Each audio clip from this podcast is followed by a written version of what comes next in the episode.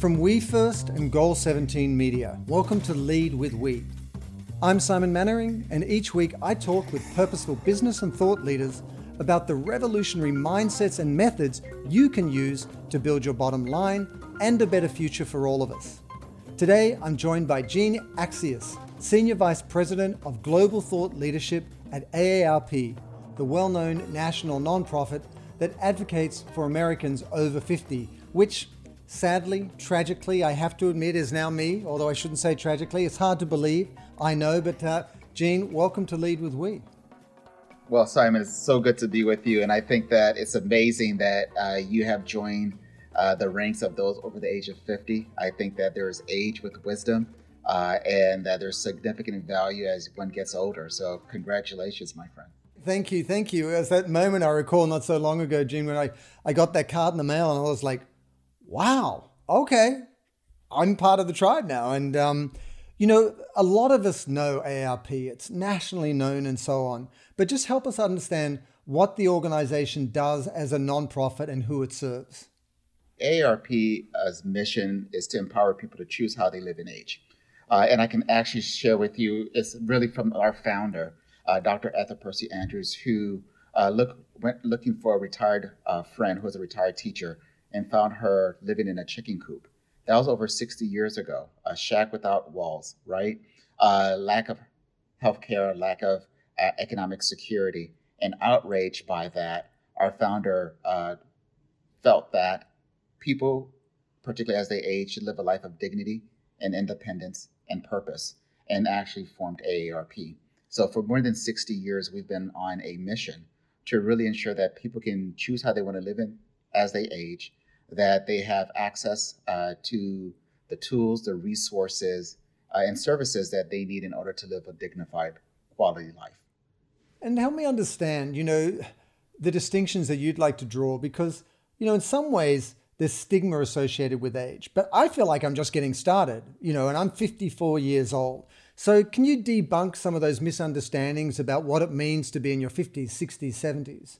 Well, what we know is the fact that we have a lot of opportunities uh, before us.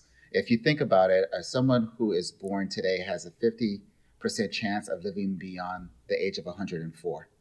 Uh, a 50% so, chance. Uh, that's exactly right, especially Wait, in countries. I am. I'm not. I'm just barely. I'm barely halfway. This is good news. So I got to apologize to my wife, but it's like it's great news. it, it it is indeed great news, and uh, we have an opportunity to really redefine what it means to get uh, to get older uh, uh, in this country and frankly around the world. We know that in the United States, 10,000 people are turning uh, 65 each and every day. in China, wow. that's around 54,000 people are turning 60 each and every day. and somewhere around the world, 200,000 people are turning 60 and older each and every day. So across the world, we're seeing the fact that people are aging and living longer in many cases. Uh, and with that, uh, really is an opportunity to redefine, to your point, Simon, uh, what does that actually mean? Uh, it means that we're seeing people uh, either going back to college, going back to school. We are seeing people actually change careers and uh, do more volunteer work. we're seeing a whole new definition of what aging looks like, and frankly, it looks great. And you know, one of the interesting things about you know the aging population is that compared to today, a lot of traditional cultures really revered their elders, shall we say. You know, that those who've run the miles, that have lived the life, that have learned the lessons, are put on a pedestal. Yet, and I don't mean to oversimplify or generalize, but sometimes in certain countries around the world, you feel like there's that stigma. So, what is the truth? What does the data, what, is the, what do the statistics bear out? Well, the World Health Organization actually released a report earlier this year and found that you know that roughly about 50% of the population uh, hold some form of ageist pers- uh, views. Right. So we do know that we have to address the issues of ageism. And in fact, at AARP, we did a report that found that you know ageism and any, all forms of isms uh, actually impact all of us. And what we mean by that is the fact that the cost of age discrimination in the United States uh, cost us $850 billion in 2018. How? How so? How does it cost us money? Well, if you think about it, is the fact that uh, people are being involuntarily let go, uh, forced out of the labor market. is that lost productivity, right? The, uh, the lost ability to be able to leverage uh, people's productivity in a very meaningful way. Uh, and that is critically important in terms of trying to address this. We've done some survey work that were more than um, two thirds of those who were uh, surveyed in this report indicated that they have either experienced or know of a situation where someone has been discriminated against in terms of the workplace. Well, I, I uh, know uh, that I work. like myself less now that I'm older, you know, so what can I, I, I feel it myself. Well, you know, I think you have to like yourself even more, Simon, as you get older. Right, right, right. No, many kidding. I, I, I just turned. Uh, my birthday was yesterday, and a friend of mine sent me an, an email, uh, uh, uh, uh um, a text message that said something along the lines, "You're getting so much older now." Right. Uh, and I and I say, you know, I embrace that, and I think that's one of the things that we need to do is embrace the opportunity and the gift that comes with longer life uh, and the opportunity to think about how am I going to contribute in a meaningful way, whether that's to my family, whether it's to my community, whether it's to our society more broadly. Uh, and as I indicated before, that there is this uh, stifling that occurs when people are not able to actually live their fullest life. No, I, I, I totally agree. And you actually, you know, you've spent a large part of your career at AARP and you actually studied it, you know, way back when in university. What was it about sort of ageism or aging population that fascinated you? Well, I'll tell you this, uh, uh, Simon, is that I was actually raised by my grandmother uh, for the ah. first four years of my life. Uh, and that has really had a significant impact on me uh, and my worldview and my sense of purpose. And I know that's one of the things that we're going to be talking about today is that sense of purpose. Uh, and that has always been near and dear to my heart. In fact, my first job was working in a retirement community uh, when Marriott International used to own senior living services. And believe it or not, this was when I was in high school. By the time I was actually 17, I was managing a full dining room at a retirement community in Deerfield Beach wow. with a staff of over 30 people. Many of them could actually be my parents, in some cases, my grandparents. That's uh, amazing. That's amazing, Jean. And I mean, that's a credit to you what lesson did you take away, or what did you learn from working with people who are so much more senior than you? Well, you know, I think there's a tremendous amount of lessons. Uh, one uh, is just the opportunity to be able to listen, to understand, to engage, uh, to learn from uh, those who have come before you. Uh, so I, I say this uh, in many ways that I was probably a little bit selfish because I wanted to learn from many of these residents what were some of their biggest accomplishments, what were some of their biggest regrets, what do they know now that they wish they knew when they were actually navigating life. Uh, and believe it or not, Simon, I would actually sit during the breaks in between breakfast and lunch or lunch and dinner, the different shifts in the dining room. And I would sit in the courtyard, listen to these stories because this was actually, in my case, living history. Uh, and I benefited tremendously from that. I think that's amazing. I had a you know grandmother who, you know, was Hungarian and went through both world wars and the Hungarian Revolution, and I used to visit her almost religiously every weekend when I was uh, from the ages of like 15 through to 21, just to hear those stories and the life lessons and the window into someone else's sort of you know life experience. So I, I completely understand. So help us understand in more in broader terms what is the mission or purpose of AARP, and then describe the breadth of services you offer because when you look at it on the website, you really do take a holistic view to people's lives. Absolutely. Uh, we are a consumer centric organization, meaning the fact that we put the consumer and their families at the center of everything that we do. Our goal is not to tell people how to age, our goal is to listen to them and to be a wise friend and then also a fierce defender, meaning the fact that we want to be able to provide the tools, the services, the information that people need in order to make informed decisions uh, in terms of what's in their best interest, and to provide that information in the mode, in the content, and the format that works best for them. Uh, so, as an organization, we are uh, clearly focused on information, advocacy, and service. We do a range of uh, uh, activities to ensure that uh, our members and those over the age of 50 that, that their interests are well represented both at the federal and state levels in terms of state legislatures and Congress. Uh, we provide a tremendous amount of information uh, in, in, the context of health, in the context of wealth, in the context of social connection, as our CEO Jo Ann Jenkins often says, it's all about health, wealth, and self. And how do we really ensure that as an organization that we're providing the relevant information and tools that, that people need in order to be empowered to live their best lives.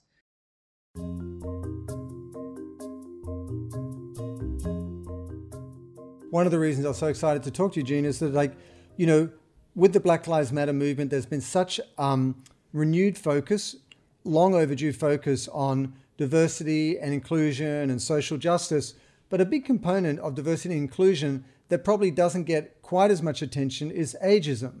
So, you know, what role does AARP play in that? And how are you working to make sure that, you know, those who are more senior are actually included in that new framework moving forward? Well, you know, and one of the things we've talked about today, Simon, is the fact that people are, in many cases, are living longer and either need to or want to continue working. Uh, and with that comes an opportunity to think about what is the future of work, which has only been accelerated by this pandemic. We know that many companies are managing five generations at any given point in time. So the fact that they are managing a multi generational workforce. That's crazy uh, when you think about that. I can barely manage one generation in my daughters and myself. That's two. Five generations, right. Uh, and so when you think about uh, the opportunity for employers to leverage the benefits that comes with a multi-generational workforce, it's huge. Uh, and one of the things that AARP has done is a major initiative called Living, Learning, and Earning Longer uh, with the World Economic Forum and OECD is to really think about what are the opportunities to create, what are the opportunities to invest, and what are the opportunities to ensure that both the workforce and employers prosper within the context of these changing demographics. We did a global survey last year of nearly 6,000 C suite executives from the OECD countries. And we found that 83% of those surveyed indicated that a multi generational workforce is something that they valued. However, what we also learned from that survey was that age was not included in 52% of those companies in terms of their diversity and equity and inclusion policies. Right, right, yeah. So, so this is an area where we're really working to close that gap. Uh, we know that when you have age diversity in the workforce, innovation is much higher, uh, productivity is much higher. Uh, companies that leverage a multi generational workforce tend to see significant and greater revenue. Uh, that there's tremendous information sharing across the different generations because you have the mentorship, which actually goes both ways. I call it mentoring and reverse mentoring. Uh, and it's it's really a tremendous opportunity to uh, leverage the diversity that's in the mix. Uh, so this is an area where we think that there's a tremendous amount of opportunity to elevate the issue of age diversity in the workplace because we know, as I indicated before, that when people are, at the margins and they're not included, we all lose out. Yeah, and those bottom line benefits you just listed there are so critical. And when business owners, leaders, founders hear that, that's a wake up call. That's something they can't ignore, which is that, wow, it's costing them in terms of productivity and results by being, you know, on the wrong side of this sort of embrace of um, people in their 50s, 60s, and 70s. So I know you have a program called Growing with Age. Like, tell us about some of the policies that businesses can use to be more age inclusive. Well, that is a, a and we welcome uh, your listeners to actually visit the Growing with Age platform, which was recognized by Fast Company as a world-changing idea for 2021. And oh, very actually, cool! Congrats, congrats. Th- thank you very much. We're as an organization extremely excited about this, uh, and this is uh, linked to our Living, Learning, and Earning Longer initiative. Uh, when you go to the Growing with Age platform, what you'll find is a great uh, series of tools and resources to help employers leverage their workforce in a way that's going to uh, create an environment that fosters age diversity uh, in a way that's going to ensure that you are investing in the benefits and the services to not just think about the skills of today, but think about the skills of the future. And then also in a way that ensures that uh, both the workers and the employers are benefiting as a result. So, one of the things we typically talk about is to think about this from a life stage perspective, Simon, meaning the fact that uh, when you're thinking about the different opportunities to leverage your workforce, uh, think about what are the opportunities that benefit uh, your workforce across different life stages segments. And what I mean by that is, for example, we know that there are 48 million family caregivers in the country. Some of them might be some of your listeners. Uh, these are individuals who are caring for uh, an adult, whether that is a partner, spouse, or an aging parent. 60% of them are actually working. So just think about trying to provide this caregiving res- um, responsibility on top of your uh, work responsibilities. And it's a juggling act. Uh, many of these caregivers, they do things like injections, tube feeding, wound care. Uh, oftentimes, they may have to come into work late, leave early. Uh, sometimes they actually decline a promotion, and depending on the condition of the person that they're caring for, they may leave the workforce altogether, uh, which is a huge loss uh, to the to them in terms of their own financial security. It's a loss to the company because of the productivity and the institutional knowledge, and it's a loss to our broader economic uh, well-being as a country. Uh, and one of the things that we've said is that you know think about caregiving leave. Uh, and caregiving leave is something that you can provide to those caregivers that provide them with the support that they need. It might be respite care, it might be greater flexibility, it might be time away from the office, paid time away from the office to provide that type of care, on top of what other benefits that you might be providing your workforce. Well, if you only look at it from the standpoint of age, you might just think of giving it to someone over the age of 50. Well, the challenge with that is the fact that you miss a, a, a certain segment of your population.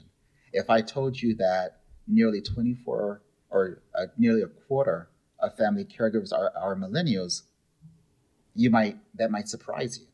That's amazing. I mean, that's uh, it's wonderful to hear that they're so heart led. I had no idea. Right. So, so uh, when you say what are some of the policies or some of the uh, opportunities uh, that employers can uh, implement uh, to really foster greater age diversity, this is one of the examples that I use is to really think about this from a life stage perspective, because providing caregiving leave not only benefits your workers who are older, but it also benefits those younger caregivers. Sure. Um, another example I think is critically important is lifelong learning and investing in the skills of your staff.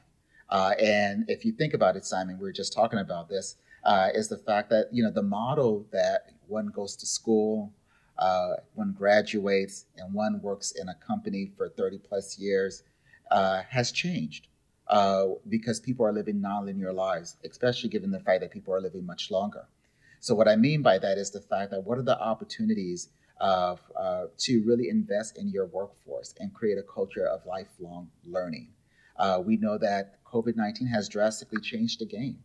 Uh, and that we're seeing new skills be needed uh, and uh, I think it's going to be important for employers to think about how are they not just thinking about the skills uh, that they need today, but investing in their workforce for the skills that they will need for tomorrow in order to remain competitive. So, give us a few pointers on that because COVID is just, you know, there, you know, there's no silver linings really, but if there was to be some, you know, some industries have benefited from the innovation or the flight to digital that they've had to do and so on.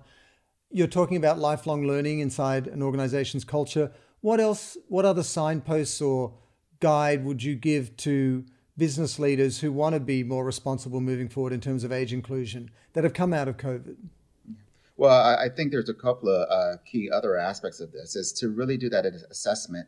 Uh, and we're seeing this across many companies, exactly looking at the workforce and its composition and ensuring that we're addressing the issues of equity. Uh, and what I mean by that is the fact that we do have diversity in age at all levels of the organization. Uh, I will tell you that it's also in the benefit of companies if I were to tell you people over the age of 50 uh, spend, uh, in particularly in 2018, $8.3 trillion in economic activity. So for every dollar spent in the US in 2018, 56 cents of every dollar was spent by someone over the age of 50. And that is actually going to grow significantly to about 62 cents of every dollar spent in the United States. So you can't ignore those demographics. You're shooting yourself in the foot. That that is exactly right. That is exactly right. So the question is that companies need to think about is what is your age strata, uh, diversity strategy? Uh, how are you leveraging uh, not just the workforce, uh, but also thinking about targeting the marketplace? And how are you ensuring that the workforce reflects the changing demographics that's in the marketplace?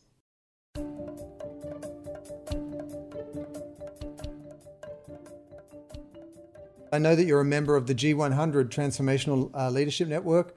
And if you're an executive, a CEO, a founder, even a you know the leader of a high growth startup, what are some of the things that you've learned, you know, through the peer-to-peer mentorship that you've had with the G100 that you might pass on to other leaders, you know, in, in their various capacities? I, I think that's a great question. I think that as leaders, uh, we, particularly in light of COVID 19 and the pandemic, we're in a new normal. Uh, so, you know, I am deeply honored to be part of the uh, Transformational Leadership Network. Uh, and clearly, as you can imagine, COVID 19, the recovery and the reset has been dominant in terms of the conversations that we need to have, especially around the issues of equity. And how do we um, reimagine a society that's more equitable? Uh, and how are we as leaders, whether you're in pu- the public sector or in private industry, really thinking about creating services and systems and programs with those who have historically been in the margins but need to be at the center. And if you can create uh, services, programs, and co create services and programs, particularly for those who have historically been in the margins, who clearly need to be in the center, I think we'll all be better off. Yeah, no doubt, no doubt, just by virtue of being inclusive outright. And, you know, in the spirit of shifting mindsets or evolving mindsets, you know, often we put the private sector on a pedestal now. You know, the, the private sector, for profit companies are the drivers of change, they've become more purposeful. But as a non profit leader, what do you think we can learn from nonprofit leadership? Because I think they're getting the short end of the stick some way because they've been doing this work for so long. What, what do you think we can learn from non-profit leaders? I, I think a, a couple of things, and I love that question, Simon. Uh, clearly, I think is innovation. Uh, I think that the nonprofit sector uh, has and continues to be quite innovative, uh, given the resources that it's actually had, and demand has only increased. I think the other aspect of that too is the whole idea of collaboration uh, meaning the fact that clearly a lot of the challenges we face as a society can't necessarily be solved with one sector or one industry. It really requires uh, a multi-sectorial approach to really addressing some of these complexities. Uh, and I think that when we think about social innovation and social impact, that there's a lot that uh, the nonprofit sector brings to the table uh, in terms of having to um, drive systemic change. And oftentimes, I hear some of my colleagues, particularly the, who has led nonprofit organizations, say quite often that uh, when you think about uh, experimenting uh, in, uh, in, interventions and, in, in programs, sometimes those actually start in the nonprofit sector space that eventually goes to scale, uh, whether it's because of foundational support or because the public sector has stepped in to provide that scalability. so I do think that uh, where we are uh, in terms of the opportunity to elevate some of the challenges and to think very innovative about how to solve them, that you do have a sector uh, that has been on the front lines working in those respective communities to really think about what are those opportunities to co-create solutions that are potentially scalable. And I think that's one of the key things that the nonprofit sector can bring to the table. And last question, you know, Jean, are we getting there? You know, through all of this effort and collaboration and awareness and of the economic value and beyond, you know, our attitude shifting. Do you do you see that happening? I, I think that COVID nineteen has been a wake up call for all of us, uh, and what I mean by that is that COVID nineteen has really brought into light some of the structural challenges that has always been there, but really amplified them in a way that it makes it very hard to keep your head in the sand. And I think that we are uh, at a point where we have a couple of opportunities ahead of us. Uh, on one hand, we can make incremental changes that don't necessarily address some of the issues we talked about today. So I call those more patchwork solutions. Or we can be bold and courageous and really be purposeful and doing the hard work, rolling up our sleeves, thinking about untraditional partners, to really solve for the new normal that we all seek. I tend to say this a lot that I know that so many people want to get back to normal. I don't think we can afford to get back to normal, uh, in part because of the fact that what the pandemic demonstrated to us was that there are too many people at the margins. And that our systems and our uh, are were more fragile than we would like them to be.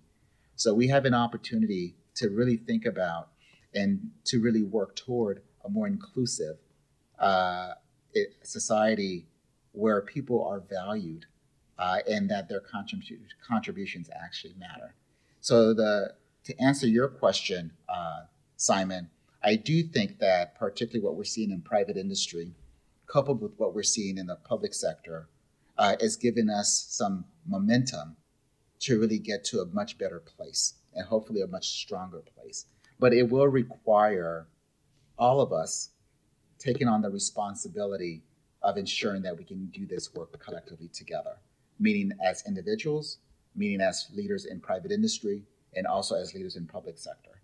That is really going to require all of us to be very intentional and focus uh, about addressing the systemic challenges that we've experienced over the last 15, 16 months in a way that creates a much stronger foundation for all so that if and when that next crisis comes about, we don't find ourselves having the same conversations again. Could not agree more. If only because it's such a powerful expression of leading with we. We've all got to work together to create results that will benefit everyone. And Jean, thank you for your insights today. And thank you for the work of AARP, which is not only bringing quality of life to people in their 50s, 60s, and 70s and beyond, but also economic value to business and their communities. So thank you so much for your time today. Well, thank you so much, Simon. And I can't wait until it's your 55th birthday so I can send you something.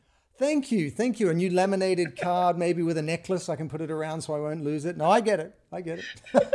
thank you so much, Jean. Thanks a lot, Simon.